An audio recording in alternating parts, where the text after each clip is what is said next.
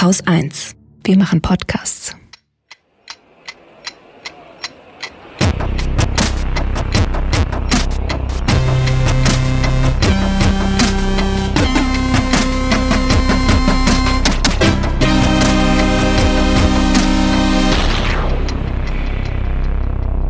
Willkommen zur Wochendämmerung vom 28. August 2020 mit Wirecard, Nawalny, Putin und Belarus, dem Koalitionsausschuss, Kopftuch an Schulen. Corona, Ja, dazu passen meine Covidioten. China, Angela Merkel, Wurst, Banksy, Grundeinkommen, guten Nachrichten einem Lektüretipp, Katrin Rönecke, und Holger Klein. kurzer Nachtrag Wirecard, ich mache da ja jetzt nur noch kurze Sachen. Ähm, Der Insol Insolvenzverwalter hat einen Bericht vorgelegt. Das ist schon, schon sehr bizarr. Also sie haben weltweit 750 Konten betrieben, auf denen sie ständig Geld haben zirkulieren lassen. 750 Mhm. Content. Also knapp, äh, insgesamt äh, 50 Firmen, also über 50 Firmen weltweit im Konzern, von denen nur ganz, ganz wenige überhaupt eigene Einnahmen hatten. Das heißt, die haben äh, Geld verbrannt, das sie in die Banken geliehen haben und was sie von Investoren eingesammelt haben. Im Juni vor der Insolvenz haben sie pro Monat 10 Millionen Euro verbrannt. Die haben 3,2 Milliarden Euro Verbindlichkeiten äh, gesammelt. Ja. Demgegenüber äh, stehen 26,8 Millionen, die der Insolvenzverwalter auf Bankguthaben finden konnte. Und wenn er anfängt, das alles so zu verrechnen, was sonst noch da ist, ne, also alles verwertbar, so Anlagen, Gebäude, Computer und so weiter, ähm, bleiben immer noch minus 2,8 Milliarden Euro übrig. ja. Alter. Ja, haben die Bayern gut hingekriegt, die Prüferei. Ja. Oh, ja, ja, ja, ja. So viel Geld und so viel Konten und so viel, also das ist, das sprengt auch irgendwie die Vorstellungskraft. Ich find's großartig. Naja. Ich find's wirklich großartig. Also, weil zum Betrug gehören ja immer zwei, ne? Ja, Also ist ja, ja ein Betrüger und ein nicht- Betrogener. Ne? ist das dann nicht schon Victim Blaming, so ein Spruch? Nee, äh, nee, eigentlich nicht. Also, weil du musst dich ja nicht bescheißen lassen. Ne? Hätte die Politik und äh, die bayerische Finanzaufsicht, hätten die nicht gedacht, boah, wir kriegen jetzt ganz dicke Klöten und sind ein internationaler Finanzplayer, dann wären sie halt nicht so auf die Fresse gefallen. Es gab mal so eine Serie, die hieß ähm, Hustle. Mhm. Und äh, da ging es um Trickbetrüger. Und die haben immer gesagt, you cannot cheat an honest man. Hm. Ja. Ja.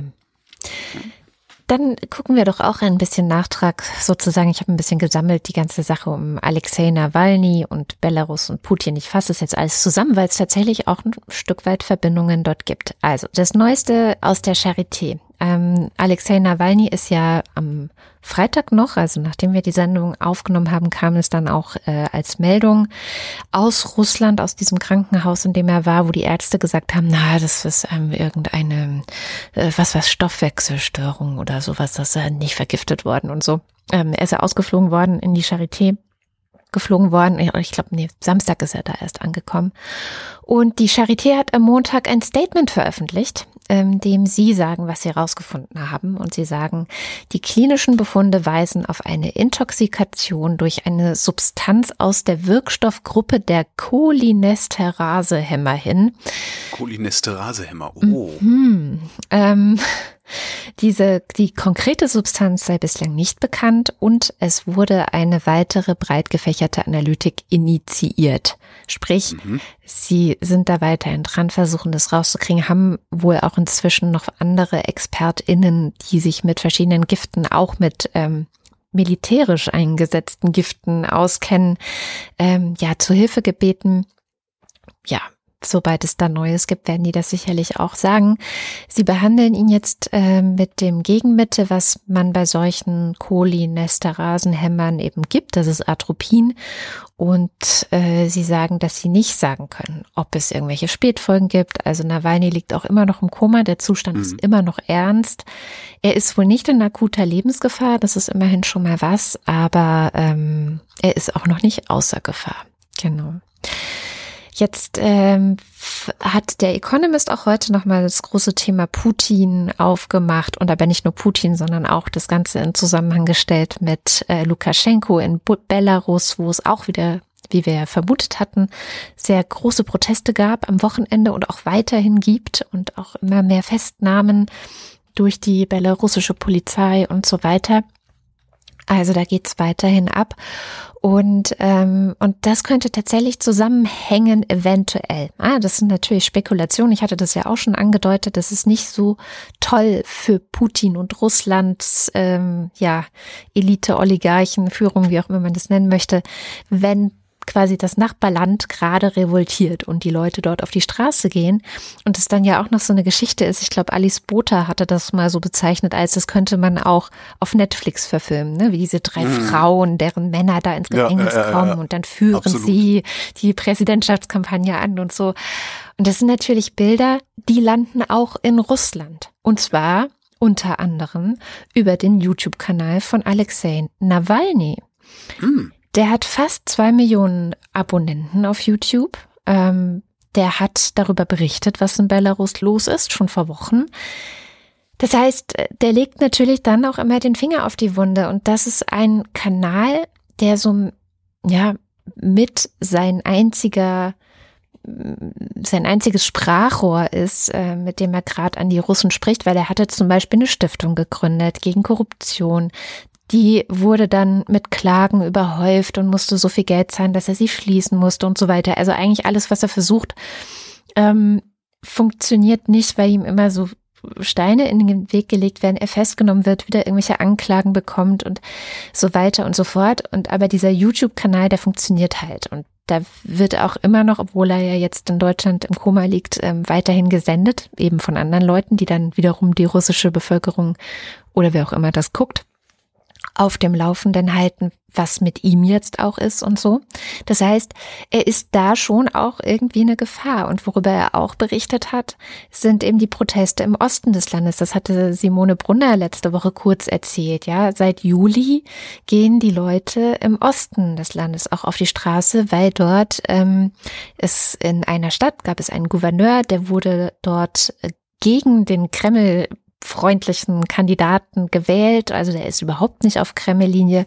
Und der wurde jetzt halt auch festgenommen mit irgendwie, ja, er hätte einen Mord begangen oder sowas. Also es sind ja oft so, ja, Beschuldigungen, die aus heiterem Himmel plötzlich die Leute treffen, dann werden sie festgenommen und dann sind sie halt nicht mehr Gouverneur von dieser Stadt. Ähm, 600.000 Einwohner hat die immerhin.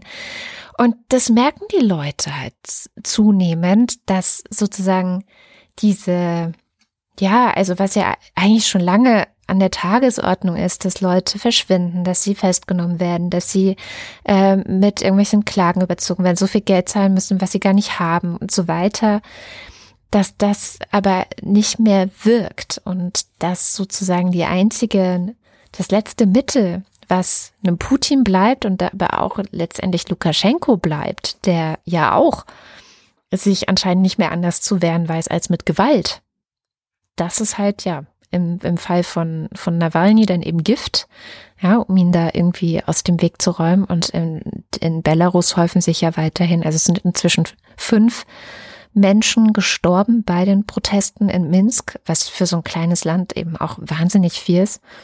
Und trotzdem gehen die Leute halt weiter auf die Straße. Und das ist halt der spannende Moment eigentlich, wo man genau nicht weiß, was passiert jetzt weiterhin.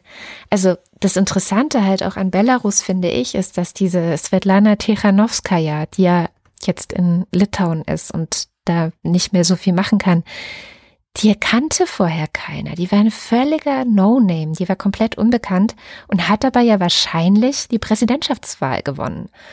Das heißt, diese Bewegungen, ähm, auch die Protestbewegungen in Russland, ich glaube, dass das wahrscheinlich zunehmend dahin geht, dass es so ein Gesicht wie Nawalny vielleicht gar nicht mehr braucht, sondern dass alle. Die aus eigener Kraft äh, genug Momentum entwickeln, meinst du? Ja, oder dass alle theoretisch das nächste Gesicht sein können. So, mhm. je nachdem, welche Geschichte sie vielleicht auch mitbringen. Also das ist so ganz spannend gerade, so dass du quasi gar nicht, das ist so wie diese Hydra, wenn du den einen Kopf abschlägst, ähm, wachsen drei neue nach. Also dieses Gefühl. Halt ist halt die Frage, wie hart du zuschlägst. Ne? Mhm. Also, ähm, und äh, das, das Ding ist ja tatsächlich noch nicht mal ansatzweise ausgemacht. Ne? Also was mich im Moment ein bisschen beunruhigt ist, dass die öffentliche Aufmerksamkeit nicht mehr auf Belarus liegt. Ja. Deswegen. sondern jetzt äh, durch diesen durch diesen völlig bizarren äh, äh viertägigen Parteitag der US-Republikaner äh, alle Medien voll davon sind, weil wir wissen ja, das Schicksal der Medien ist äh, täglich was Neues berichten zu müssen. Und das war jetzt halt neuer. Ne? Das heißt, äh, so gesehen könnte man sich äh, zynischerweise wünschen, dass in Belarus jetzt nochmal irgendwie entweder alle auf die Straße gehen oder die totale Hölle losbricht, damit alle auch wieder hingucken. Ansonsten dümpelt das so weg und dann äh, kann Lukaschenko mit Putin zusammen da machen, was sie wollen. Ja, nur weil wir nicht hingucken, heißt es ja nicht, dass dort nicht weiterhin was passiert. Also da ist es das eine. Ja. Und das andere hat natürlich, hast du vollkommen recht, deswegen war es mir auch wichtig, diese Woche weiter drüber zu sprechen, weil es einfach, ja, ich glaube schon, dass das auch für die EU halt nicht egal ist, was da passiert. Also ich meine, eigentlich das war ja damals diese große Annäherung auch zwischen Schröder und Russland. Eigentlich ist das ja auch der Weg, den man gehen möchte. Man möchte ja zusammenarbeiten mit Russland. Man möchte da ja eine Freundschaft, man möchte da ja irgendwie äh, mal vorankommen und nicht diese alten Gräben ähm, immer weiter pflegen und hegen. Insofern ist es natürlich schon sehr, sehr spannend, was da passiert. Naja.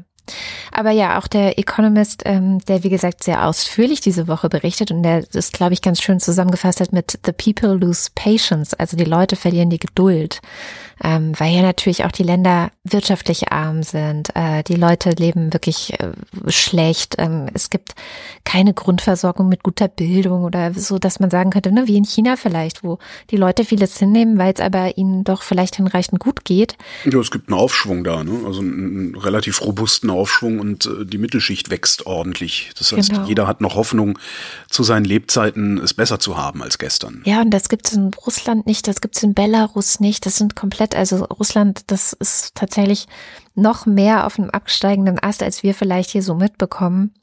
Weil natürlich der Ölpreis ist das eine, dann die Corona-Krise ist das andere und die stecken einfach auch viel zu viel Geld in diese ganzen militärischen Spielchen, die sie überall ja, auf der Welt betreiben. Ne?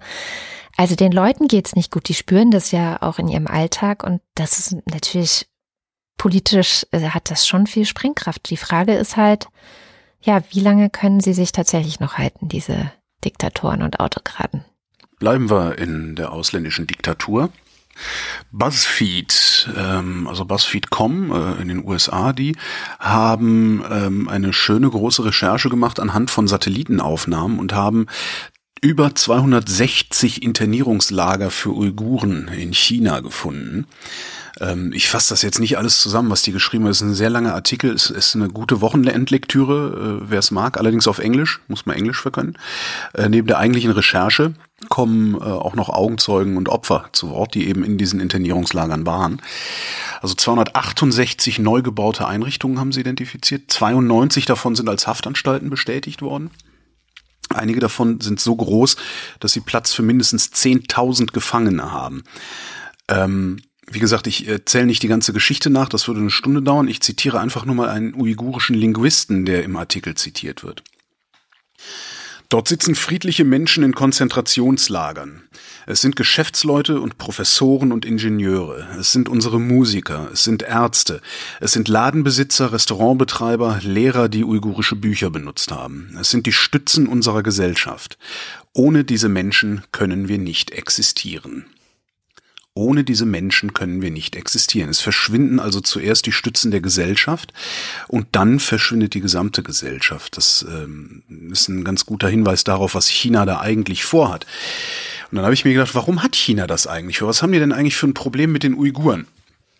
Die Uiguren, die leben schon seit vorchristlicher Zeit da so in der Gegend, ne, so um Xinjiang oder wie man es ausspricht. Eigentlich sind die Uiguren ein Turkvolk, also wie die Türken und alles, was da so, ne, Kasachen und Aserbaidschaner und ich weiß es gar nicht, ist ja so eine ähm, Dingens. Ähm, und eigentlich wollen die auch viel lieber ein eigenes Land haben, zusammen mit anderen Turkvölkern, so ein bisschen wie die Kurden. Dieses Xinjiang ist äh, eigentlich deren Autonomiegebiet in China, gehört allerdings auch erst seit 1949 zu China dazu. Es gab sogar mal zwei sehr kurzlebige äh, uigurische Staaten, das ist sehr unpräzise, die uigurisch sind, Ostturkestan nannten die sich in den 30er und 40er Jahren des letzten Jahrhunderts. Und weil es die gab, und äh, China ähm, ja sich diese Provinz, also diese Region Xinjiang einverleibt hat 49, weil es dieses Ostturkestan gab, sehen die Uiguren das so, dass die Chinesen damals einen unabhängigen Staat besetzt haben. China allerdings ist der Meinung, dass das äh, Teil einer kommunistischen Revolution eben in Ostturkestan gewesen wäre, was dazu geführt hat, dass Ostturkestan zu China gehört. Ähm, angeblich hätten die, ähm, die Uiguren die chinesischen Soldaten als Befreier begrüßt. Mhm. Das haben wir schon mal irgendwo gehört. Ja, ich wollte gerade sagen, das kommt mir bekannt vor. Ja, klingt nach Afghanistan, genau, mit den Russen damals allerdings. Ähm, 1955 ist dann dieses Xinjiang als Autonomiegebiet der Uiguren geschaffen worden und im Grunde gibt es seitdem immer mal wieder Proteste und Revolten, ne? wie bei den Kurden. So.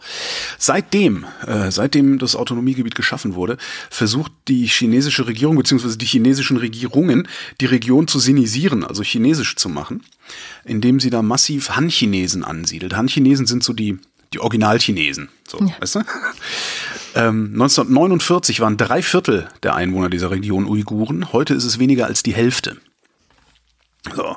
Warum will China das? Weil das ist ja aufwendig, das kostet Geld und es nervt diese ganze Region ist für China äh, enorm wichtig geostrategisch, weil die grenzt an, Achtung, Indien, Pakistan, interessanterweise an Kaschmir, was nochmal ein eigenes Problem ist, hatten wir ja auch schon mal, grenzt an Afghanistan, Tadschikistan, Kirgisistan, Kasachstan, Russland und an die Mongolei.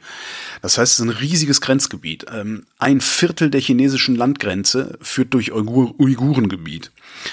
30 Prozent der kontinentalen Ölreserven liegen in diesem Gebiet, 34 Prozent der kontinentalen Gasreserven liegen in diesem Gebiet. So. Damit ist eigentlich alles erklärt. In so einer Gegend willst du einfach keine Leute haben, die eigentlich lieber unabhängig sein wollen. Mhm. Und jetzt kommt obendrauf, dass es fast alles Muslime sind. Tja. So, in 2001 sind Muslime der perfekte Buhmann für alle, die keine Muslime sind, vor allem dann, wenn die Muslime eigentlich ihre Ruhe vor den anderen haben wollen. Und je weiter China sich jetzt in so eine imperialistische Richtung entwickelt, desto härter gehen die gegen ihre vermeintlichen inneren Feinde vor. Kennen wir auch. Tibet, Hongkong zuletzt. Ne? 2015 haben sie dann dieses Antiterrorgesetz verabschiedet, ging groß durch die Presse damals, dass der Regierung im Grunde uneingeschränkten Durchgriff überall hin sichert. Auch nach Hongkong zum Beispiel. Ähm, und dieser uneingeschränkte Durchgriff bei den Uiguren, der führt halt seit 2016 zu Massenverhaftungen, wo sie dann in Lager gesperrt werden, wo sie dann umerzogen werden sollen. Die Geschichten kennen wir, die hatten wir ja auch schon mal hier in der äh, hm. Sendung. Ähm, ja, und das kriegen die Uiguren jetzt gerade so richtig zu spüren, wie dieser Buzzfeed-Artikel lang und breit nochmal erklärt, also länger und breiter, als ich das jetzt hier machen konnte und wollte. Ja. Ja, letztendlich ist es wirklich ein, ähm, es ist, man hat das Gefühl, dass sie eben wirklich planen, diese Volksgruppe äh, auszurotten. Also Genozid würde ich da jetzt erstmal nee, gar nicht Genozid vermuten, sondern ist es auch nicht, sondern also ein kultureller, ich weiß nicht, ob es das ja. gibt, ein Kulturzid oder wie man es nennen mag. Es gab mal eine Band, die hieß Culture Side.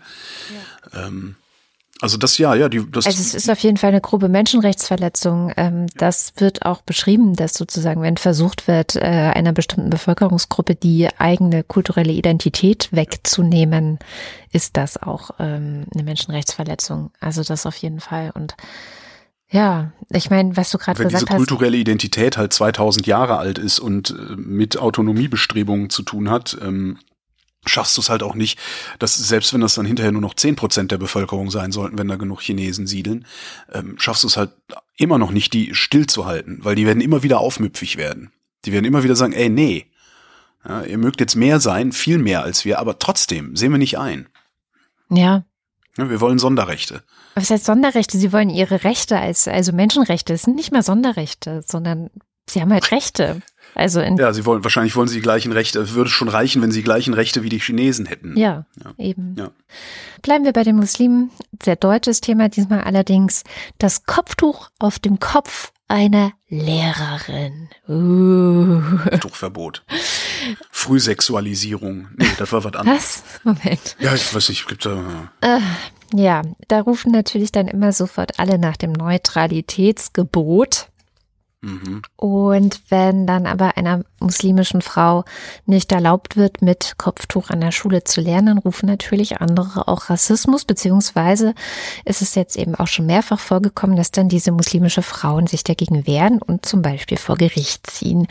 Und gegen, wegen Diskriminierung klagen. Und genau das ist jetzt auch wieder passiert, beziehungsweise es gibt ein Urteil. Aber bevor ich darauf komme, wollte ich noch mal kurz erklären, was eigentlich das Neutralitätsgebot ist.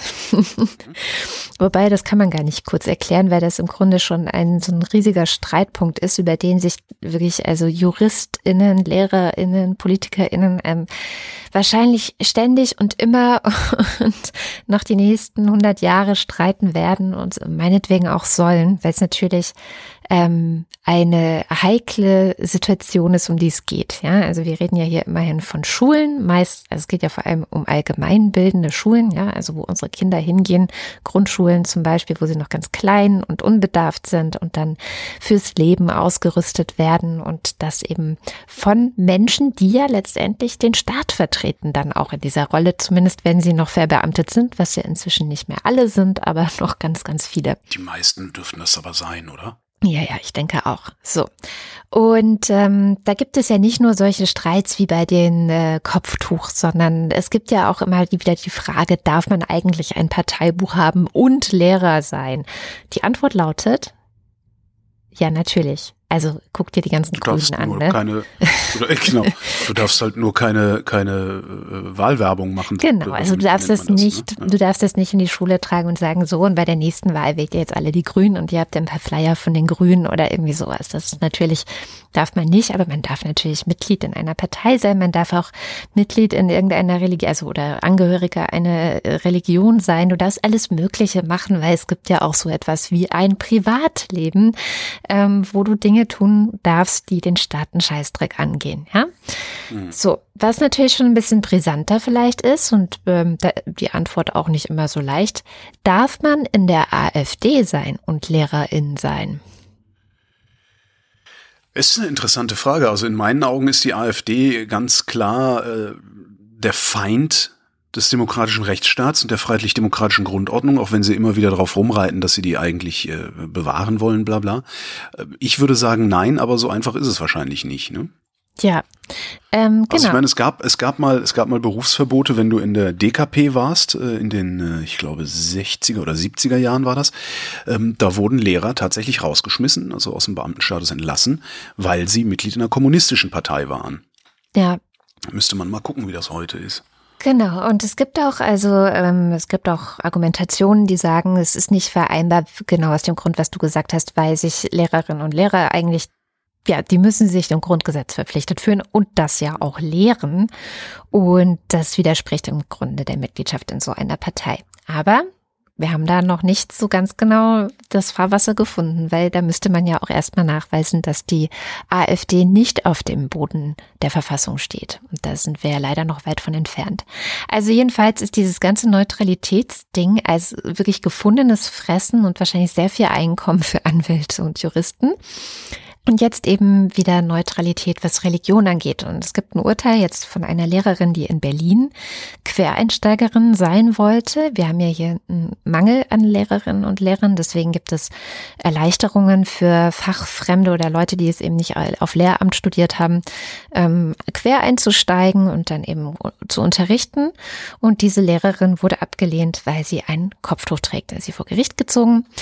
Ähm, zu die letzte Instanz, die jetzt entschieden hat, war das Bundesarbeitsgericht in Erfurt und das hat tatsächlich gesagt, nee, das kann man so allgemein nicht sagen, dass eine Lehrerin kein Kopftuch tragen soll. Ja, natürlich nicht. Das ist ja auch nur die Leute, die, die das, die das fordern, äh, dieses Verbot, die unterstellen ja, dass der Islam eigentlich eine politische Strömung sei und nichts anderes. Jein, Oder? ich glaube, dass du da jetzt sehr viel vielleicht über das sprichst, wie man in Bayern denken würde. Also in Bayern gibt Nö, es, es gibt auch, auch ich habe genug Kollegen, die mir ja, ständig ja, erzählen, ja. dass sie den Islam ablehnen, weil das ja eigentlich äh, äh ein, eine weltliche Machtergreifungsstrategie sei und so. Okay, ich meine jetzt von der politischen Ebene her gedacht. Okay. Von der politischen Ebene her gedacht, glaube ich, ist es, was wir in Bayern sehen, da gibt es auch ein Kopftuchverbot, das mittlerweile auch gesetzlich verankert ist. Da ist das, glaube ich, tatsächlich so eine sehr, ja, das ist vielleicht Ausdruck des politischen Islams oder was weiß ich.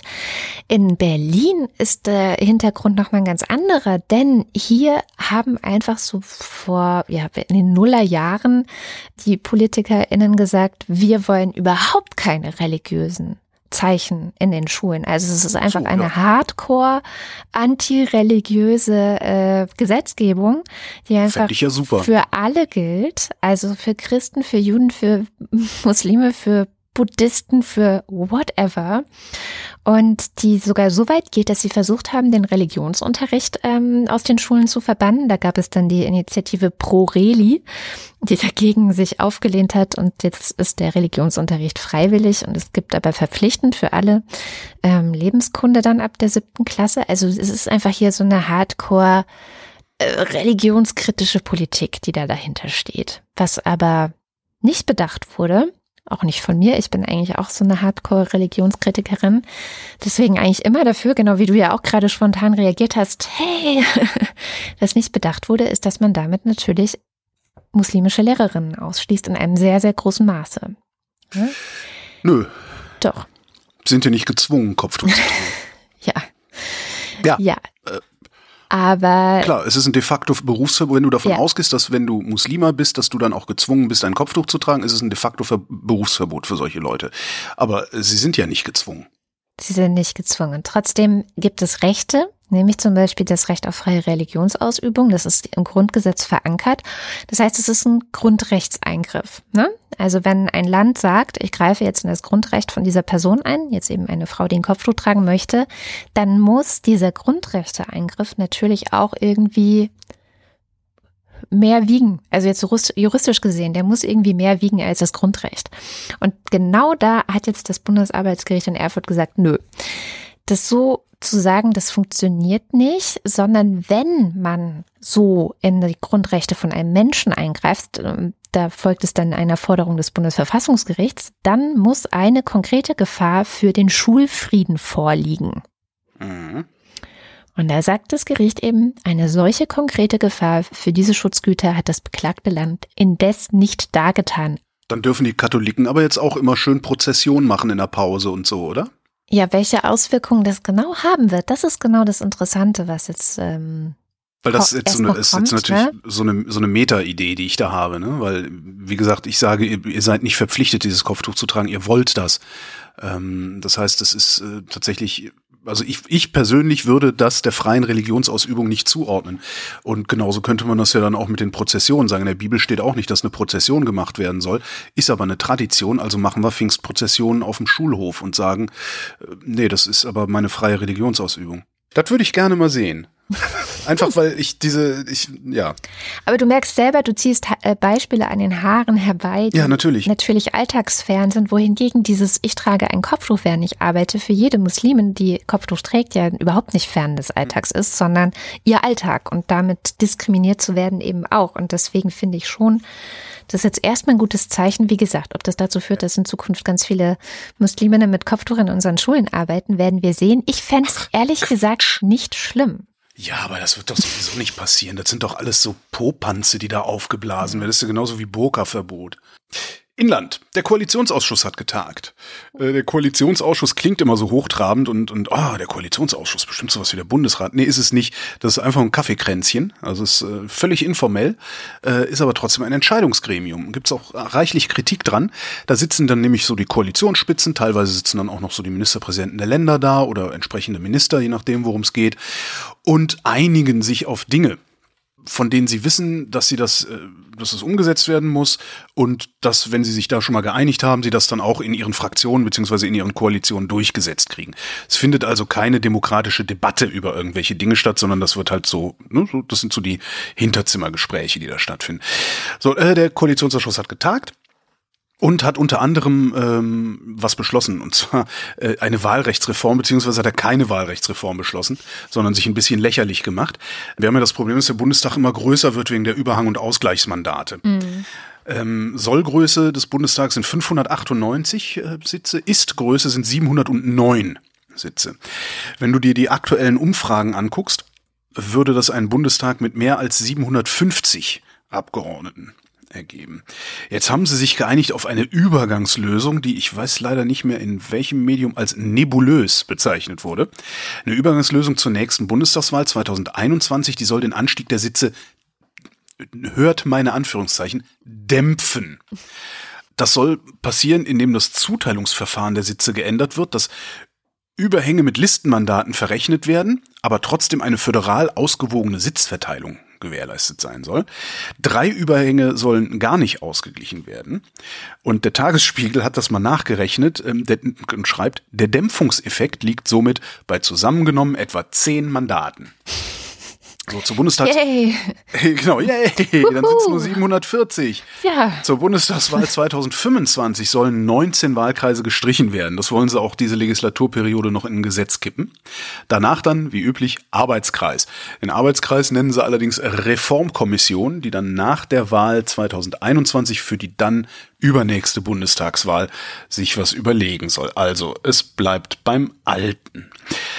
Die Kurzarbeit haben sie sich angeguckt. Ähm, die Kurzarbeit wird verlängert. Im Moment geht ja nur bis maximal zwölf Monate. Sie wird auf bis zu 24 Monate verlängert. Kurzarbeit heißt, du kannst nicht mehr so viel arbeiten. Und der Staat übernimmt 60 Prozent, also bis zu 60 Prozent des ausgefallenen Nettolohns. 67 Prozent für Leute mit Kindern. Ähm, wird verlängert, finde ich gut, weil äh, mhm. Kurzarbeitergeld macht, dass die Leute nicht arbeitslos werden, was halt viel teurer wäre, wenn jetzt auf einmal alle arbeitslos sind. Und wenn es dann wieder losgehen sollte, also falls wir irgendwann mal wieder einen Boom haben, ähm, können gleich alle weiterarbeiten. Die müssen halt einfach nur ein paar Stunden länger bleiben jeden Tag. Außerdem bleibt die Kaufkraft erhalten. Das ist ganz interessant. Ähm, du behältst ja im Wesentlichen dein Nettoeinkommen mhm. und es wird nicht auf dein Arbeitslosengeld 1 angerechnet sondern dein Arbeitslosengeld 1 Anspruch bleibt so, als würdest du ganz normal Vollzeit arbeiten.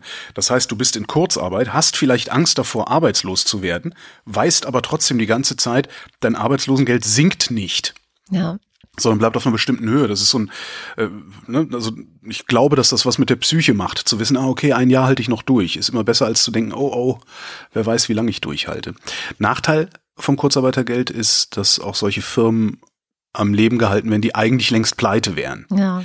Ne? Tja, und eigentlich müssten Firmen pleite gehen, dass die Leute ihre Jobs verlieren und sich zukunftsfähigere Jobs suchen. Wobei ja, aber den ich finde das so eine, so eine Scheinkritik so ein bisschen, weil wer halbwegs klar denken kann, sollte eigentlich auch in der Lage sein, die Lebensfähigkeit seines Arbeitgebers zu beurteilen und sollte auch dann in der Lage sein, sich rechtzeitig auf die Suche nach einem neuen Job zu machen, der hm. mehr Zukunft hat. Ja, und ich denke auch, das ist halt so eine Art Filter, ja, also für Firmen in einem funktionierenden Wirtschaftssystem, dass sozusagen die, die sich nicht wirtschaftlich tragen können, die gehen dann halt kaputt. Ist völlig in Ordnung, aber das ist halt ein Filter, den man gerade jetzt in dieser Corona-Pandemie vielleicht mal aussetzen sollte und dann ja hinterher gerne kann das ja weitergehen, aber ja, genau. im Moment funktioniert das nicht, ne? Genau. genau. Wir haben Kapitalismus haben wir ja gerade ausgesetzt einfach mal. Ist auch, ist auch okay, muss man halt manchmal vielleicht machen. Das Kinderkrankengeld wird erhöht. Bisher darf es ja zehn Tage pro Kind krank sein. Das wird um fünf Tage verlängert, für Alleinerziehende um zehn Tage. Finde ich ganz gut. Ähm, ja, es gibt einen erleichterten Zugang, dieser erleichterte Zugang zur Grundsicherung. Ne? Also mhm. Hartz IV, wird ausgedehnt bis Ende 2021. Sehr gut. Die ahnen ja, was. Das ist notwendig, ja, ja. Und dann gab es noch mehr so Sachen, die sie beschlossen haben, sowas mit Sozialversicherungsbeiträgen, aber das hat mich nicht mehr interessiert. Kann ja dann jeder nachlesen, der es wissen will. Und Corona-Regeln. Ähm, mhm. Das ist allerdings jetzt nicht der Koalitionsausschuss gewesen, sondern Bund und Länder haben zusammengesessen. Da hat Angela Merkel ja eigentlich ein schönes Papier hingelegt und gesagt, so hier, das sind die, lasst uns mal einheitliche Regeln machen. So. Äh, die Ministerpräsidenten haben sie aber dann irgendwie einmal eiskalt abtropfen lassen weil die sich halt lieber profilieren wollen, ne? so in Söderland und so. Ja, Laschetshausen. Die, Laschetshausen, genau. Laschet, ähm, die, die Spiele beginnen, fand ich neulich den schönsten Spruch. Super. Die zwei wichtigsten fand ich ähm, einheitliches Bußgeld. Kostet 50 Euro, wenn du gegen die Maskenpflicht verstößt. Außer in Sachsen-Anhalt. Da hat, wie heißt der Depp? Hasselhoff, ne? Ja, ja. Hasselhoff. Äh, der hat sich eine Extrawurst braten lassen nur für hm. sein Bundesland Sachsen-Anhalt. Ähm, sie werden diese Regel nicht einführen mit dem einheitlichen Bußgeld, weil da gibt's ja nur wenige Corona-Fälle und weil Haselhoff der Meinung ist, dass sich ausgerechnet in Sachsen-Anhalt alle an die Maskenpflicht halten würden. Ja, da kann ich ihm ja mal von meiner Eisdiele genau. erzählen, in der ich ja, mal Eis essen wollte. ja, ich weiß auch nicht, was, was der da macht. Also wahrscheinlich bereitet er eine Koalition mit der AfD vor oder irgendwie sowas, keine Ahnung. Also ich, hm. ähm, was ich auch ganz interessant fand, es ging auch noch um Masken in der Bahn. Die Verkehrsminister sollen prüfen, wie ein erhöhtes Beförderungsentgelt eingeführt werden kann für Maskenmuffel. Mhm. Ähm, sollen prüfen. Ne? Na klar. Also weiter nicht Bahn fahren ist äh, das, was ich da rausgezogen habe. Tja, aber das Laschet jetzt die, ich meine, der NRW war ja für mich immer so ein Vorbild, weil ja. ab der fünften Klasse gab es auch im Unterricht die Maskenpflicht. Ja. Und die läuft ja jetzt aus. Ja. Ja. Die Begründung fand ich toll. Ja. Weil das Infektionsgeschehen so niedrig ist. Ah, ja, vor allem in NRW. Super, ne? Naja, Laschet, Laschet okay. macht das, was er, was er damals mit der Heinsberg-Geschichte auch schon mal gemacht hat. Der pokert jetzt gerade sehr hoch. Ja, mhm. Für Laschet geht's jetzt gerade um alles. Der pokert sehr, sehr hoch und sein Einsatz ist die Gesundheit zunächst der Kinder und dann äh, von deren Angehörigen, weil es kann ja auch gut gehen.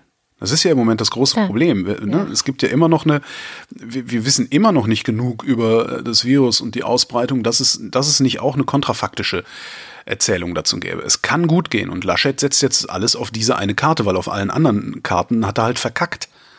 Ja, beziehungsweise. Das Einzige, was, was, was ihn jetzt noch retten kann äh, mit in, in seinem Ansehen, um dann vielleicht auch mal Bundeskanzler zu werden, ist, ich hebe jetzt die Maskenpflicht auf und es steckt sich trotzdem keiner an. Dann gilt er als weitsichtiger Landesvater. Mhm. Was mir so ein bisschen Sorgen macht, ist, weil ich glaube, es ist natürlich auch ähm, Klar, das kann funktionieren, weil die Leute, die wirklich gefährdet wären, man weiß ja inzwischen so viel über dieses Virus, dass man auch weiß, wer sich eben tatsächlich unbedingt schützen und wer unbedingt aufpassen muss. Und die machen das ja auch. Ich meine, die Leute, die ich kenne, die irgendwie zu dieser Risikogruppe gehören, die passen auf sich auf. Die haben alle FFP2-Masken, die fahren nicht mehr irgendwo hin, die sind alle den Sommer zu Hause geblieben und, und, und. Also die halten sich ja daran.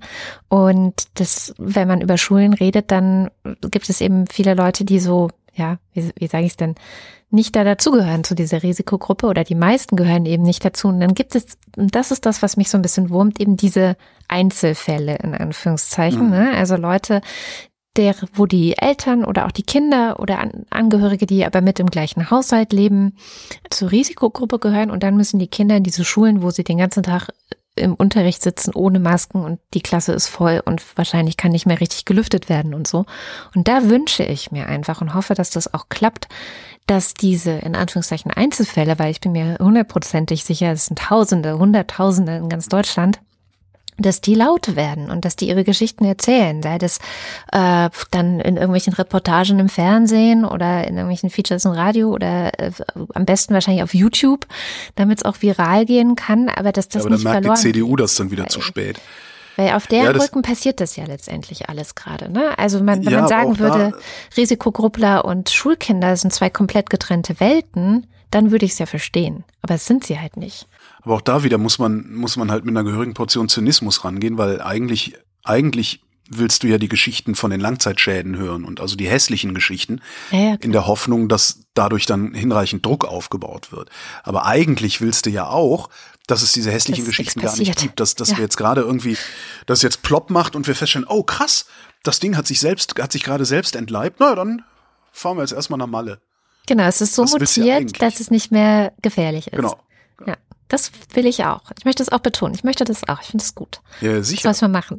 Also ich, ich habe keinen Bock auf diese, also nee. ich bin jetzt nicht so, ich, ich habe jetzt nicht so eine journalistische Untergangssehnsucht oder wie, wie hier diese Schwachmaten, die dann hier jetzt in Berlin am Wochenende demonstrieren kommen. Also ich habe das alles nicht. Ich brauche keine Angst. Wirklich nicht. Mhm. Ich brauche keine Angst, ich brauche keinen Untergang, ich brauche auch nicht das, was das chinesische Sprichwort interessante Zeiten nennt. brauche ich alles nicht, das will ich alles gar nicht. Es ist kein Sprichwort, es ist ein Fluch. Ja, meinetwegen. und das sagt Aber wie, ne, das ist jetzt halt irgendwie nicht, also ich, ich habe das ja auch öfter, es gibt ja auch immer mal wieder Kommentare bei mir im Blog, die ich nicht freischalte, weil sie von Doofen kommen. Ähm, mir wird ja auch mal wieder unterstellt, dass ich mich, dass ich, dass ich mich darin, äh, wie nennt man sich denn, darin mich suhlen würde. Irgendwie. Das ist Blödsinn. Ich will meine Ruhe haben. Ich will meine ich Ruhe und Bus. Ja. Aber da sind wir auch schon direkt bei den Covidioten, die ähm, morgen wieder hier demonstrieren wollen, nachdem sie das ja schon sehr erfolgreich am 1. August gemacht haben. Ich finde ähm, ja, das sind, ich finde ja, das sind mindestens Schnuller-Nazis, wenn nicht Nazis und nicht einfache Idioten. Na, ich, was war denn das jetzt gerade eine Zahl gehört, dass bei der letzten Demo gab es Schätzungen, wie viele Nazis und Rechte damit gelaufen sind. Und es lag bei 20 Prozent. Nein. Diese, also, diese ganze Querdenken-Idee ist nie irgendwas anderes als rechtsaußen gewesen. Äh, es ging jetzt nicht um die Idee oder was weiß ich was, sondern wer da mitgelaufen ist. Und das mhm. sind jetzt einfach Schätzungen von Leuten, die da sich anscheinend mit beschäftigt haben, was da mitläuft. Und das hat gesagt 20 Prozent. Und vielleicht nehmen wir die Zahl jetzt erstmal als einzige Zahl, die ich zur Verfügung habe, hin. Okay, aber die, kaufe ich nicht. Aber ich ähm, mach mit, aber ich kaufe die nicht. Aber der gleiche Mensch, es war heute Morgen im Radio, ähm, der hat auch gesagt, dass er davon überzeugt ist, dass jetzt nach allem, was in der Zwischenzeit auch an Nachrichten und Berichterstattung und jetzt eben das Verbot und auch, ne, also passiert ist, er nicht damit rechnen würde, dass diese klassischen Schaffe, Schaffe, Häuslebauer aus, dem, aus Schwaben, die mit ihren Kindern letztes Mal angereist sind, dass die nochmal in so großer Zahl kommen, sondern dass die eher eingeschüchtert sind. Ja, nichtsdestotrotz bleibe ich bei meiner These, dass alle Corona-Leugner, vielleicht bis auf ganz wenige Ausnahmen, rechts bis rechts außen sind, weil dieses ganze Gehabe, was diese Leute an den Tag legen, auch die vermeintlichen Bioschwaben, die da irgendwie unterwegs waren, das Gehabe, was sie an den Tag legen, ist nämlich nicht Corona gibt's nicht, sondern das Gehabe Corona gibt's nicht und falls es das gibt, erwischt's mich nicht, weil ich bin stark. Und das ist genau das Motiv, dass das Schwache aus dem Volkskörper einfach entfernt werden kann, damit das Starke übrig bleibt. Ich glaube, dass das das unterliegende Motiv all dieser Leute ist um mal zu erklären, warum ich der Überzeugung bin, dass das insgesamt ein Rechtsaußenphänomen ist. Ist auch interessant, glaube ich aber auch nicht, dass die meisten so denken. Also ich möchte, ich möchte einen kleinen Werbeblock für die aktuelle Folge anekdotisch evident einstreuen. Ähm, seit dieser Woche online, da geht es um Dummheit und der Auslöser, dass ich über Dummheit reden wollte, waren tatsächlich Covidioten, also Leute, die auf einmal äh, einem so entgleiten und so verloren gehen an diese ganzen Verschwörungstheorien. Und das mhm. ist ja nun wirklich so, dass jeder mindestens eine Person kennt, die hops gegangen ist in diese Richtung.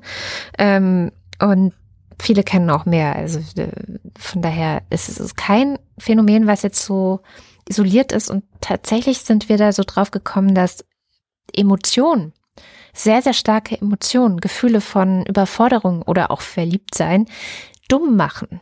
Also in dem Moment, wo ganz, ganz viel auf so einen einprasselt und das Gehirn und die Gefühle äh, irgendwie das überhaupt nicht mehr klar bekommen, ähm, wird man halt dumm, kann nicht mehr klar denken und dann ist man halt anfällig für so sehr einfache Erklärungen und für natürlich auch gute Nachrichten. Ja, ich meine, die gute Nachricht würde ja lauten, es gibt gar kein Problem. Covid ist keine Gefahr für diese Gesellschaft und für uns und für meine Liebsten, sondern ähm, das Problem hat irgendjemand erfunden. Das will man halt lieber glauben, als dass man glaubt, dass wir in einer Pandemie leben mit einem Virus, das theoretisch in zwei Wochen den Menschen, den ich am meisten liebe, töten könnte. Was ja die Realität ist. Ja. Die müsste man dann ja an sich ranlassen, diese Realität, wenn man das glaubt. Und vielleicht ist es einfacher zu sagen, stimmt gar nicht. Glaube ich. Ja, aber es bleibt ja nicht bei dem stimmt gar nicht. Das ja. ist ja alles, was du aus dieser Richtung hörst. Da geht es ja nicht um stimmt gar nicht. Ja, ich glaube euch das nicht und äh, ich bin darum gegen diese Maßnahmen, sondern es ist immer noch der eine Weiterdreh. Und sie wollen uns versklaven, chippen, you name it. Es ist immer noch dieser Weiterdreh dabei, immer, immer noch eine Verschwörungstheorie dabei.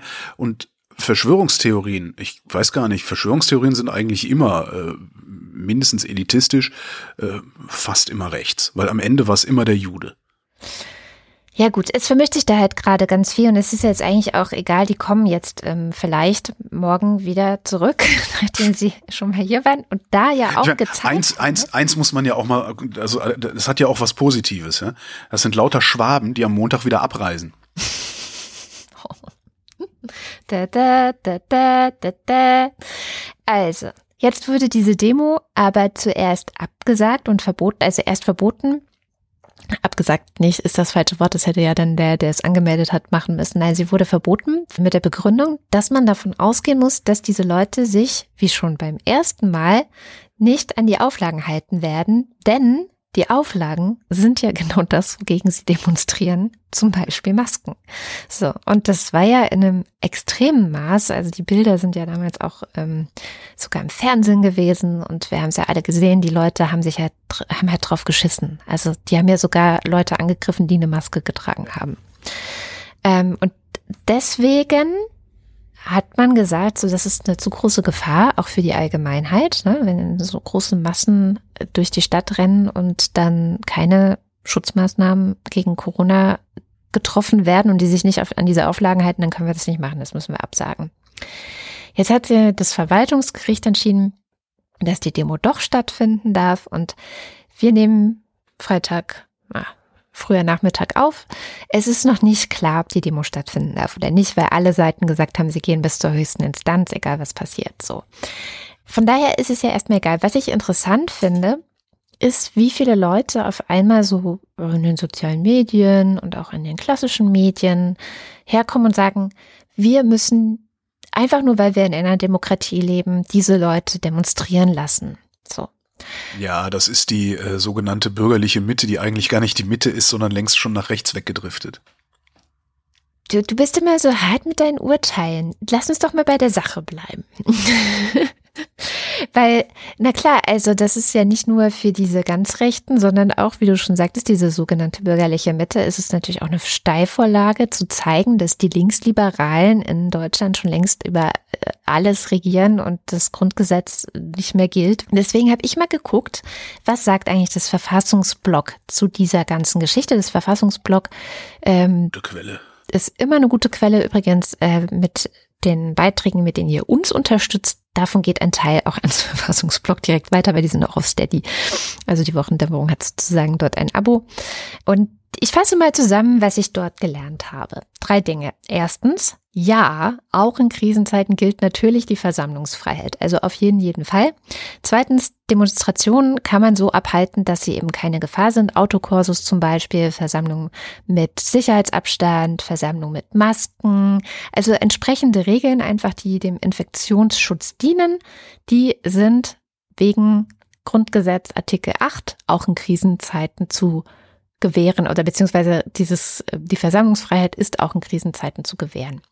Ähm, und drittens, es muss alles getan werden, um diese grundgesetzkonforme Versammlung und Demonstration zu ermöglichen. Alles. Also wir, du und ich und die Polizei und der Berliner Senat und was weiß ich, wer da alles irgendwie für zuständig ist, muss alles tun, um die Covidioten morgen laufen zu lassen.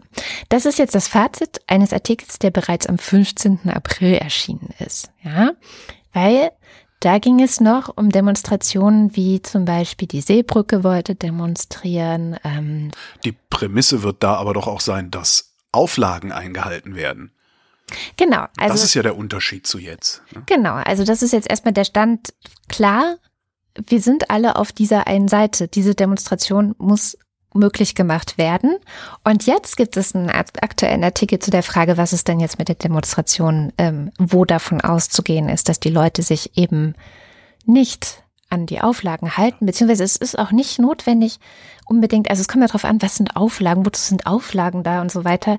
Worum es ja aber hier geht, und das argumentieren die jetzt in diesem neuen Artikel, ist ähm, der Schutz von Leben oder auch die Funktionsfähigkeit öffentlicher Hände. Und da sagen sie ganz klar, das sind auf jeden Fall Dinge, die wichtiger sind, als dass man unbedingt zulassen muss, dass wer auch immer demonstrieren geht. Ja? Das wogegen kann kein Grund sein. Also wir müssen alle Klar. damit leben. Selbst die, die Abschaffung, die Abschaffung der Bundesrepublik Deutschland, ich glaube, selbst dafür darf man demonstrieren, oder? Man darf dafür demonstrieren. Natürlich kann dann entschieden werden, dass man den betreiben. Man, man darf den Verfassungsschutz da mal vorbeischicken, um das zu beobachten. Und auch wenn jetzt jemand einen Hitlergruß zeigt oder so, dann kann die Polizei auch einschreiten, weil das auch verboten ist. Also solche Sachen, ne? Aber das muss halt e-, etwas sein, was auf der Demonstration passiert. Und dann kann man da je nach Gefahrenlage sozusagen eine tatsächliche gegenwärtige Gefahrenlage kann man dann eingreifen. Es ist eigentlich nicht üblich, dass man von vornherein irgendwas absagt, sondern man muss halt gucken, wie läuft es, was passiert hier. Und aber jetzt bei dieser Frage nach dem Lebensschutz, also was passiert denn eventuell, wenn Leute dahin kommen, sich anstecken, ihre Arbeitskollegen anstecken, die Polizei sich ansteckt, sie gehen hinterher in einen Kiosk, stecken da Leute an. Also dieses ganze, es könnten Leute unter dieser Entscheidung zu leiden haben, die sich nicht aktiv dafür entschieden haben, angesteckt zu werden von solchen Covidioten. Und da greift dann auf einmal eine ja, höchstwahrscheinlich, also auch da sagt das Verfassungsblock, das muss natürlich noch diskutiert und entschieden werden. Wir sind da jetzt nicht. Ähm, es ist halt das Verfassungsblock und nicht das Verfassungsgericht. Genau, das müsste das Verfassungsgericht entscheiden, aber grundsätzlich ist davon auszugehen, dass der Lebensschutz jetzt erstmal wichtiger ist und dass man solche Dinge, gerade wenn es denn ja schon mal so ausgeufert ist, nicht zulässt. So. Sieht das Verwaltungsgericht aber halt anders, was mich äh, tatsächlich etwas irritiert. Also mein Rechtsempfinden, was natürlich überhaupt nichts wert ist, äh, mein Rechtsempfinden sagt, nee, äh, die, also die wollen mit Ansage geltendes Recht, also Corona-Pandemie, Dingsbums, Infektionsschutzmaßnahmen mit Ansage unterlaufen. Also hat das nicht stattzufinden. Das ist ja ungefähr so, als würde ich sagen, ich mache jetzt einen Banküberfall, aber die Polizei stellt sich nicht schon dahin. Ja. Wenn man davon ausgehen könnte, dass diese Teilnehmer in Masken trügen und sich und andere schützen würden, dann wäre es klar, dann dürfte man die Demonstration nicht absagen. Und damit bin ich mhm. übrigens direkt bei der Demo am Wochenende in Hanau. Am letzten Samstag sollte es eigentlich eine Demonstration in Hanau geben, ein halbes Jahr nach den rassistischen Morden, die dort stattgefunden haben. Es wurden gerade mal drei bis 5.000 Menschen erwartet. So. Und es war auch ganz klar, das haben auch die, ähm, die das angemeldet haben, gesagt, jeder, der kommt, muss einen Mundschutz tragen und auch entsprechend Abstand zu anderen Menschen einhalten. Und wir haben auch an den, auf den vergangenen Demos so gesehen, dass das ja meistens auch einigermaßen passiert. Zumindest das mit den Mund-Nase-Schutzdingern. Und das Interessante ist, dass all die Leute, die gerade in den Medien auftreten und sich echauffieren, dass jetzt morgen die Demo in Berlin vielleicht nicht stattfinden könnte. Was haben die eigentlich letztes Wochenende gesagt? So. Nichts. Wo war da die Empörung? Nein, Nirgends. Das, ich sag ja, das ist nicht, das ist nicht die Mitte, naja. die hier irgendwo auftritt. Ja. Aber das ist dir ja zu hart, das Urteil. Ich, ich weißt du, ich mache das alles immer subtiler. Ich stelle solche Fragen wie gerade und überlasse ja. jedem selbst das Urteil. Ja, Kommen wir zu etwas völlig anderem. Nein, Natürlich. auch was Deutsches. Ja. Wurst. Wurst. Rügenwalder Mühle. Die Rügenwalder Mühle ist äh, der siebtgrößte deutsche Wursthersteller ähm, und ist vor sechs Jahren, 2014, äh, eingestiegen in die Veggie Produktion. Also sie haben mhm. Fleisch- und Wurstersatzprodukte angefangen zu produzieren. 186 Jahre ist diese Firma alt. Und zum ersten Mal in ihrer Geschichte haben sie dieses Jahr mehr Umsatz mit vegetarischen und veganen Produkten als mit Wurst gemacht. Yay. Rügenwalder ist äh, bei diesen ähm, Ersatzfleischprodukten Marktführer mit einem Marktanteil von 40 Prozent. Krass, oder? Ich verstehe das total, weil man will halt auch kein Fleisch mehr essen. Es gibt ja immer mehr Produkte, die einfach genauso geil schmecken. Und warum sollte man dann totes Tier essen? Verstehe ja, vor ich allen Dingen auf dem, auf dem Qualitätsniveau, auf dem äh, die normale Bockwurst irgendwie so dargereicht wird. Ja. Ist, Rügenwalder ist jetzt mir nicht da, dadurch bekannt, irgendwie Naturland oder Demeter-Zertifizierung äh, in ihren Würsten zu haben. Und was sie natürlich, also wir reden über Umsatz. Mhm. Da muss man auch mal sagen, ähm, da habe ich jetzt leider nicht reingucken können. Die verkaufen das Veggie-Zeug natürlich zu aberwitzigen Preisen mhm. und haben gleichzeitig, vermute ich mal, wesentlich geringere Herstellungskosten daran. Ja, ja. Also ich vermute mal, dass die Margen an diesem Veggie-Zeugs ein Vielfaches von den Fleischmargen sind. Wir kennen das ja von der sogenannten Hafermilch, die man nicht Hafermilch nennen darf, weil sonst Leute denken, es sei Milch. Ähm, deswegen darf ja auch Erdnussbutter nicht mehr Erdnussbutter heißen. so geil. Ähm, es, es, ah, also ich empfehle nochmal die Sendung über Leute, Dummheit. Es, es, gibt, es gibt halt eine nicht geringe Anzahl Menschen, die man tatsächlich auf diese Weise davor schützen muss. Das finde ich so tragisch. Ja. Naja. Kommen wir zu Angela Merkel. Angela Merkel schafft es nicht ganz oft in unserer Sendung, aber diesmal hat sie es wieder geschafft. Sie hat heute Morgen eine Pressekonferenz nämlich gegeben. Das war, finde ich, echt notwendig und gut, weil ich schon seit Wochen denke, so, kann ich mal Angela Merkel was sagen? So wie man seit Wochen hofft, kann ich bitte bald September sein, damit Christian Drosten wieder seinen Podcast macht. Ähm, ja, dann stellt sich raus, der macht den nur noch alle zwei Wochen und wechselt sich jetzt mit, äh, wie heißt sie, mit einer Kollegin ab. Ja, aber die war doch jetzt die Woche auch schon mal in dem Coronavirus-Update ja, zu hören. Und die fand ich echt auch sehr gut. Also von ja, daher gut. eine gute Wahl. Jedenfalls Angela Merkel. Ähm, ich hätte ein paar O-Töne mitgebracht, wenn es jetzt nicht zu so knapp vor der Aufzeichnung gewesen wäre. Äh, sie sagte, das Virus ist eine demokratische Zumutung. Das sagte sie unter anderem. Und das finde ich auch richtig, merkt man ja morgen zum Beispiel und diese Streits, die wir in diesem Land führen. Oder auch wahrscheinlich die Streits, die sie mit ihren Ministerpräsidenten hat, kann ich mir vorstellen. also es ist für alle eine Zumutung. Und weiter sagte sie, seit über einem halben Jahr bestimmt das Coronavirus meine Arbeit als Bundeskanzlerin. Und das werde auch im Herbst und Winter so sein, beziehungsweise manches werde wahrscheinlich sogar noch schwieriger werden als im Sommer. Zitat, wir werden noch länger mit diesem Virus leben müssen. Und, jetzt kommt mein Lieblingssatz, es ist ernst, unverändert ernst und nehmen Sie es auch weiterhin ernst. So. Und danke Angela Merkel, das ist echt der Satz, den ich mir seit sehr langer Zeit schon wünsche, weil das hat sie ja damals in ihrer Ansprache ja. gesagt, im mhm. März. Ich glaube, wann war das? 19. März oder irgendwie sowas. Da hat sie ja gesagt, es ist ernst, nehmen Sie es ernst. Und das jetzt nochmal ja, zu wiederholen, das ist absolut wichtig. Ich hoffe, es kommt einfach den ganzen Tag in den Nachrichten immer auf der Eins, dass sie das sagt. Ja. Und es passiert ja auch tatsächlich so. Also wenn du dir das letzte Politbarometer anguckst, äh, finden 88 Prozent der Menschen die Maßnahmen, die wir gerade haben, angemessen oder wollen härtere und 10 Prozent empfinden sie als übertrieben. Und die meisten, die sie übertrieben finden, sind natürlich äh, bei der AfD, der FDP. Ja, also das funktioniert schon. Also es, es ist nicht so schrecklich, wie es sich manchmal darstellt, wenn man in den Supermarkt geht. Du hast halt in einer äh, hinreichend großen Population, hast halt auch immer hinreichend äh, viele Idioten und einen davon triffst du garantiert bei deinem Einkauf. Das Problem bei solchen Umfragen ist natürlich auch immer, dass du dich nicht unbedingt so verhältst, wie du da antwortest. Du antwortest sozial erwünscht. Ja, oder du hältst es halt für sinnvoll. Ja, natürlich ist das sinnvoll, dass wir das so machen. Aber ach komm, ey, nur um mal schnell einen Liter Milch zu holen, muss ich ja keine Maske anziehen. Ja, stimmt. So tickt der Mensch. Ja.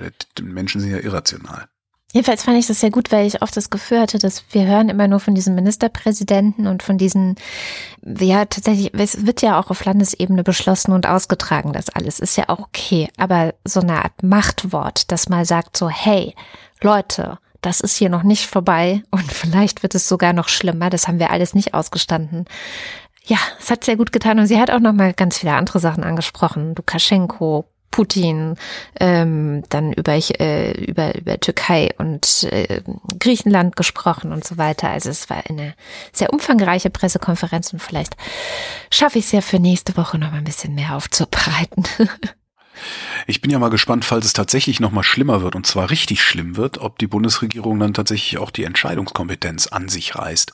Was sie ja darf, wenn ich das mit dem Infektionsschutzgesetz richtig verstanden habe. Der Bund darf sagen so, ihr Länder haltet jetzt die Fresse. Wir mhm. sagen euch jetzt, wo es lang geht. Was dann das letzte Mittel wäre wahrscheinlich, äh, kurz ja. bevor sie die Nationalgarde im Marsch setzt. Also das technische Hilfswerk. ich bin schon bei meiner letzten Meldung. Wo ist eigentlich Scham? Ah, äh, ja, Sham, liebe Grüße von Sham. Die war, ähm, die war gestern noch. Kein Bock. Nee, die war gestern noch im Schongau. Die ist nämlich gerade ähm, Reporterin für eine größere Haus 1 Produktion, die am Montag startet. Und zwar hat sie den Titel Wir schaffen das, wie ein Satz Deutschland veränderte. Ah, okay. Ähm, am 31. Ist hier schon der Werbeblock jetzt, ja? Ja, hier ist schon der Werbeblock. Am 31.8. war, glaube ich, der Tag, an dem Angela Merkel das vor fünf Jahren gesagt hat, angesichts der immer mehr Flüchtlinge, die in Europa angekommen sind. Wir schaffen das. Und ähm, die Scham guckt so ein bisschen zusammen mit der Lea Hampel, mit der sie das zusammen macht, diesen Podcast. Haben wir es denn geschafft? So. Genau. Und sie haben da in einem ähm, oberbayerischen Ort, haben sie sich ausgesucht, wo sie einfach mit allen möglichen Menschen gesprochen haben, die da, ja, Geflüchtete, aber auch Leute, die äh, dort arbeiten und leben, ähm, die schon vorher dort gearbeitet und gelebt, gelebt haben, wie sie das so wahrnehmen. Ja, hätte ich auch gemacht. Oberbayern gibt's auch immer gute Wirtshäuser. Ja, ich glaube, das ist total nett. nee, das ist, äh, weil das Wirtshaus, äh, weil da so viele gute Gründe. Gut, letzte Meldung. Das solidarische Grundeinkommen hatten wir auch schon mal in der Sendung. Das ist so ein Ding, was ähm, Berlins regierender Bürgermeister Müller sich äh, ausgedacht hat. Ähm, die Idee dahinter ist, also ist ein Jahr alt mittlerweile, seit einem Jahr läuft's. Ähm, die Idee dahinter ist, 1000 Langzeitarbeitslose kriegen Jobs im öffentlichen Dienst, in Landesunternehmen und freien Trägern die Einkommen und noch so Nebenkosten, also Coaching, Qualifizierung, Sachkosten und sowas, trägt das Land. Ja, Im Grunde also nichts anderes als ein zweiter Arbeitsmarkt mit zwei Buzzwords, solidarisch, ja, weil klingt immer super, und Grundeinkommen, weil das halt gerade modern ist, über Grundeinkommen zu reden. Am Ende geht's aber nur um Arbeit, weil die SPD ja in dieser protestantischen Spirale steckt, nur wer arbeitet, soll auch mhm. essen. Okay, egal. Ich will nicht wieder die SPD dissen. Äh, die Bilanz nach einem Jahr. 543 Stellen sind besetzt worden. ein Übergang in den ersten Arbeitsmarkt, in den ersten, ne, also ist es doch ein zweiter Arbeitsmarkt, auch wenn Müller das immer nicht wollte, ein Übergang in den ersten Arbeitsmarkt geschafft haben, zwei. Oh.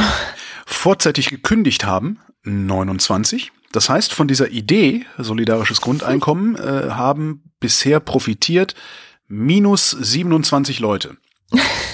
Und dieser Spaß kostet alleine dieses Jahr 21 Millionen Euro. Oh. Und das Ganze soll noch bis 2024 laufen.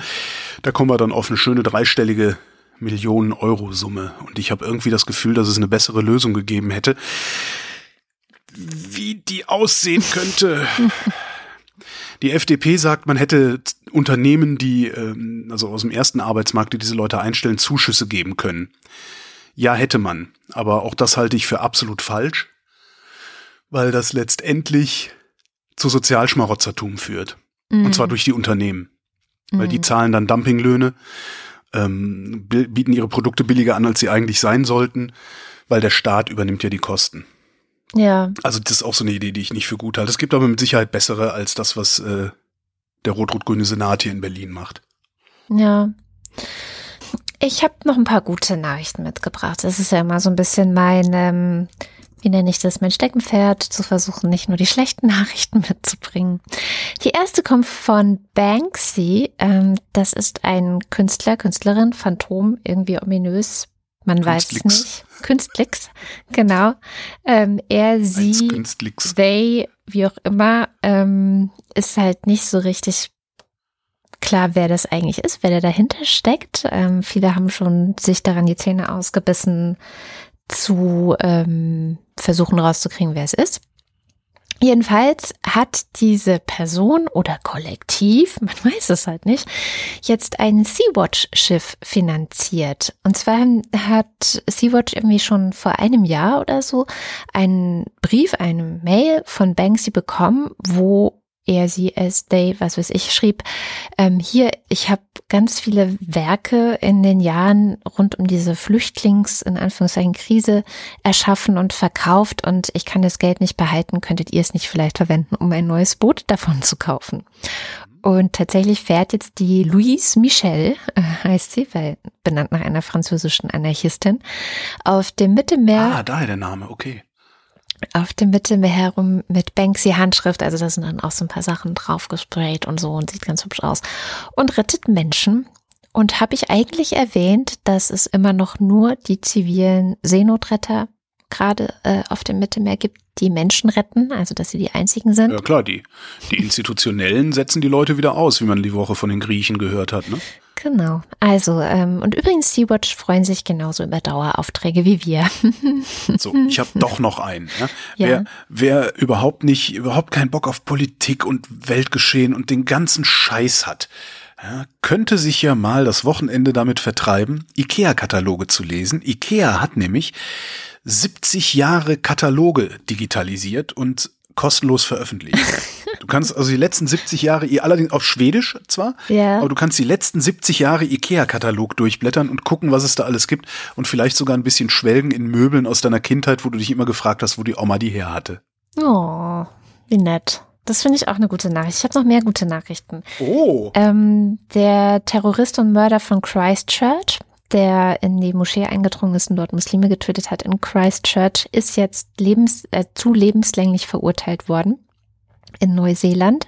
Das ist eine gute Nachricht und auch Jacinda Ardern hat nochmal gesagt, dass dafür gesorgt wird, dass er auch nicht mehr zu hören sein wird. Also dass er einfach komplett ähm, verschwindet. Versch ja, also er, er, wird für immer schweigen. Ich glaube, so hat sie es ja. ausgedrückt. Und ich glaube, so muss man es machen. Ich kenne kein Opfer eines Kapitalverbrechens. Ähm, und ich wüsste aber gerne mal, ob sowas den Opfern in irgendeiner Form Genugtuung bringt, hilft, wenn so jemand verurteilt wird, weißt du? Mhm. Also, weil für uns ja. ist das eine tolle Nachricht, so, haha, ja, Arschloch ist weg und so. Aber davon wird halt dein Angehöriger nicht wieder lebendig. Ich, ich habe keine Ahnung. Ich, muss ich mal gucken, ob ich jemanden finde, den ich da mal interviewen kann. Mach das mal, interview da mal jemand. Aber wenn man so die Berichterstattung um solche Verbrechen herum auch sieht, also zum Beispiel das, was in Halle passiert ist, war ja, ähm, naja, ähnlich so gesehen. Und hm. der Vater dieses einen Jungen, der dabei getötet wurde, dem ist da schon sehr wichtig, dass der Attentäter von Halle da oder der Terrorist von Halle, muss man ja eigentlich sagen, dass der auch eine harte Strafe kriegt. Auf jeden Fall. Und es ist meistens so. Also es ist tatsächlich das, dieses Gefühl, dass da wenigstens ein bisschen Gerechtigkeit noch da ist und dass die Leute nicht einfach so davonkommen, ist schon ein wichtiges Gefühl für Angehörige. Und ich habe noch eine gute Nachricht. Und zwar wurde Polio, auch bekannt als Kinderlähmung, nun auch im letzten afrikanischen Land, nämlich in Nigeria, wo es noch gewütet hat, ausgerottet. Ähm, das hat die WHO Afrika verkündet diese Woche. Es gibt keine Kinderlähmung mehr in irgendeinem afrikanischen Land. Die einzigen beiden Länder, wo es leider doch immer noch Kinderlähmung gibt, sind Afghanistan und Pakistan. Aber ich hoffe, dass wir das auch da noch in den Griff bekommen. Es gibt zwar keine Medizin gegen Kinderlähmung, aber wer Kinder hat, weiß es. Es gibt eine Impfung. Und ähm, das heißt, es ist eigentlich etwas, was man in den Griff kriegen können müsste. Ja, als nächstes rotten die die Masern aus, außer wenn Deutsche dahin in Urlaub fahren und das wieder einschleppen. Ja, du kannst echt jede gute Nachricht noch zu einer schlechten wieder drehen. Gemein bist du. Na gut, kommen wir zum Ende der Sendung und wie immer am Ende der Sendung sagen wir vielen, vielen Dank ohne euch, ohne eure Unterstützung gäbe es diese Sendung nicht. Wenn ihr uns auch unterstützen wollt, dann schaut mal vorbei auf wochendämmerung.de. Da gibt es ganz viele Wege, wie ihr das tun könnt. Manche haben einen Dauerauftrag eingerichtet oder sogar richtig viele haben einen Dauerauftrag eingerichtet. Manche bevorzugen Steady, wahrscheinlich auch, weil sie dort einen werbefreien Feed bekommen. Und wer uns dort äh, als bei den Ultras oder bei dem Fanclub unterstützt, dessen Name lesen wir am Ende jeder Sendung vor. Und das kommt jetzt. Sentence 1. I am the great Cornholio. I need TP for my bunghole. Hehehe. Are you threatening me? I am Cornholio. I need TP for my bunghole. You cannot escape the almighty bunghole. Ha ha ha. Bungholio. Ich wieder was verpasst? Ah, okay. Bad Herzlichen Glückwunsch, Sie haben gewonnen. Bedingungslose Ultra-Grundunterstützung für hoffentlich drei Jahre. Juhu, Alexander Bonsack. Marc Bremer. Wing Commander Lord Fleschers Hausmusik. Clowns to the left of me, jokers to the right. Here I am, stuck in the middle stuck with you. In the middle with you. Hans Damhorst. Oliver Delpi. Jan Denecke. Mathis Derjong. Vorsitzender der Polizeigewerkschaft Schieß mich tot. Markus Dietz. Roger Eberling. Christopher Etzel.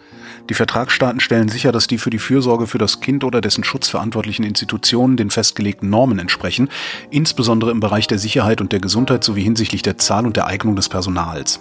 Erik Fröhlich. Katharina Hüll. Wahahaha, ich bin deine Nemesis. Karo Janasch. Mostetechi. Arndt J. Kästner. Matthias Johansen. Rolf Lühring. Müsli Müsli Miam Miam Miam. Dominik Neise. Phanonyme Nutzerin. Robert Nieholm. Marc Rehberg, vielen Dank für eure tolle Zusammenarbeit. Schön, dass es euch gibt. Nö, sagen Chris und Moni. Michael Seitz. Jörg Schickis schaut in der Liste nach unten und da steht Anita Schroven. Roman Schlauer. Joachim Urlas. Lars von Hof-Hunold. Jens Viehweg. Bernd Wehmöller. Justus Wilhelm. Zweckgebundene Spende zu gebrauchen für alles außer einen, einem Bus. Ein Glück, ich besorge für einen Bus. Ah, Schwein gehabt.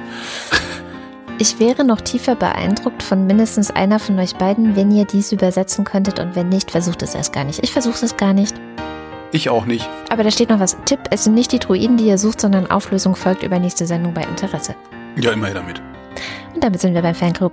Uiuiuiui, ui, ui, Tiffy Herr von Bödefeld, hier kommt der Fanclub. Uiuiuiui, ui, die Liste ist lang. Apple Knicker Jazz. Das Nerdbaby und Schrödingers Zähnchen. André. Nico Abeler. Commander Vetchantillis.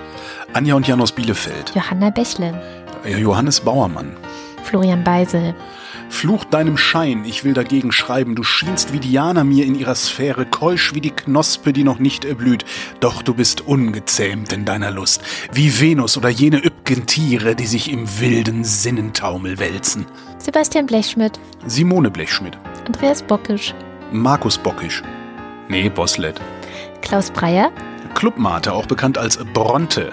Daniel, auch bekannt als Bruckhaus. Mike Bültmann. Der Muller von Bullabü.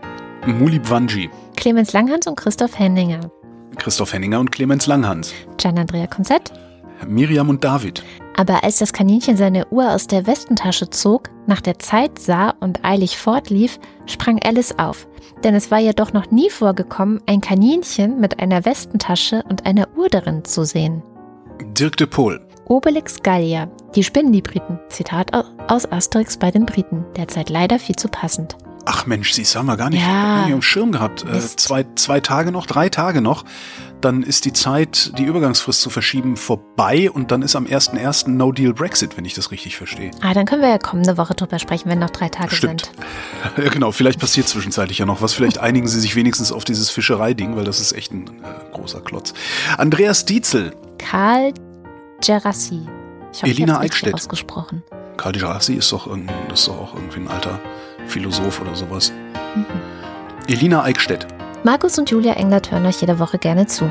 Stefan F., Claude Fankhauser, Matthias Flader, Oliver Förster, Olli Frank. Wolfgang Fröhlich, Homeoffice geht nur mit gefesselten und geknebelten Kindern. Helge Georg, Die Muxi Girls. Ricardo Guatta, Simon Hägler. Callcenter Agent Handle with Care.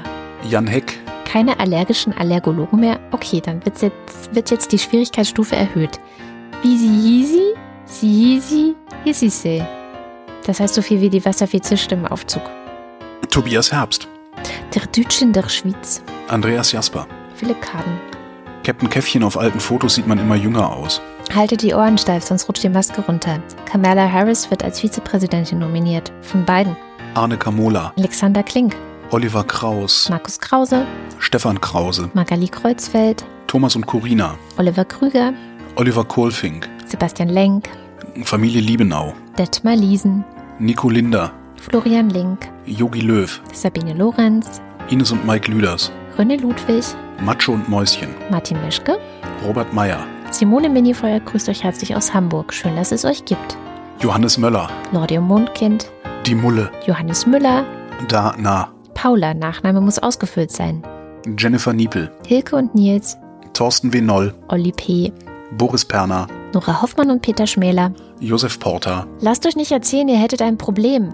Propaganda der Yuppie-Schweine. Arbeit hat man besser keine. Der Raketenmann. Thilo Ramke, Wilhelm Reich. Ronny Reichenberg, Thomas Renger. Christian Rohleder, Sandra Rohner. Pia Römer, Anna Roth. Susanne Röver, Sven Rudloff. Ruth Rutz, Jürgen Schäfer. Christian Schmidt, Der Schommi. Lisa Linde Schröder, Theresa Sievert. Ules Gambrax, Birgit Sobich. Jens Sommerfeld, Marie Stahn. Christian Steffen, Christian Steifen. Michael Sümanek, Frau Rönecke bestellte The Sheik's Sixth Sheep's Sick. Moritz Timm, Ines und Tina. Vera und Benny. Johann und Eli. Haben keine Termine und leicht einsitzen. Prost. Ja, ja, ich weiß, hat lange gedauert. Martin Unterlechner. Jan van Winkenreue, Andrea Vogel. Yannick Völker. Elegia von Huxarien. Zum Glück unterstütze ich bei Steady außer der Wochendämmerung keine Projekte, die den Namen der Unterstützerin irgendwie vorlesen oder veröffentlichen. Stefan Wald. Oh, sag mir doch, was ist mit uns denn nur geschehen? Warum muss ich jetzt alles schwarz in schwarz nur sehen? Andreas Waschk. Who controls the British crown? Who keeps the metric system down? We do, we do. Who leaves Atlantis off the maps? Who keeps the Martians under wraps? We do, we. Who robs K-Fish off their side? Who rigs every Oscar? We do, we do. Die Zeit für große Veränderungen ist jetzt. Wenn nicht wir, wann dann? Things will get better when workers of the world unite. If two witches would watch two watches, which witch would watch which watch? Sehr gut. Tobias Wirth. Stefan Wolf. Das ganze Video von der Volkszählung findet ihr unter youtube.be slash E GEVB7B8. Ich habe mir wenigstens Mühe gegeben. Bonduell ist das famose Zartgemüse in der Hose. Uwe Zieling, Der, der fälschlicherweise annahm, die 4000 voll gemacht zu haben. Simon Ziebert, Adrian Hönig. vielen herzlichen Dank. Ja, vielen, vielen Dank. Ich spare auf einen Bus. Außer den einen, das nicht. Das war die Wochendämmung vom 28. August 2020. Wir danken für die Aufmerksamkeit. Tschüss.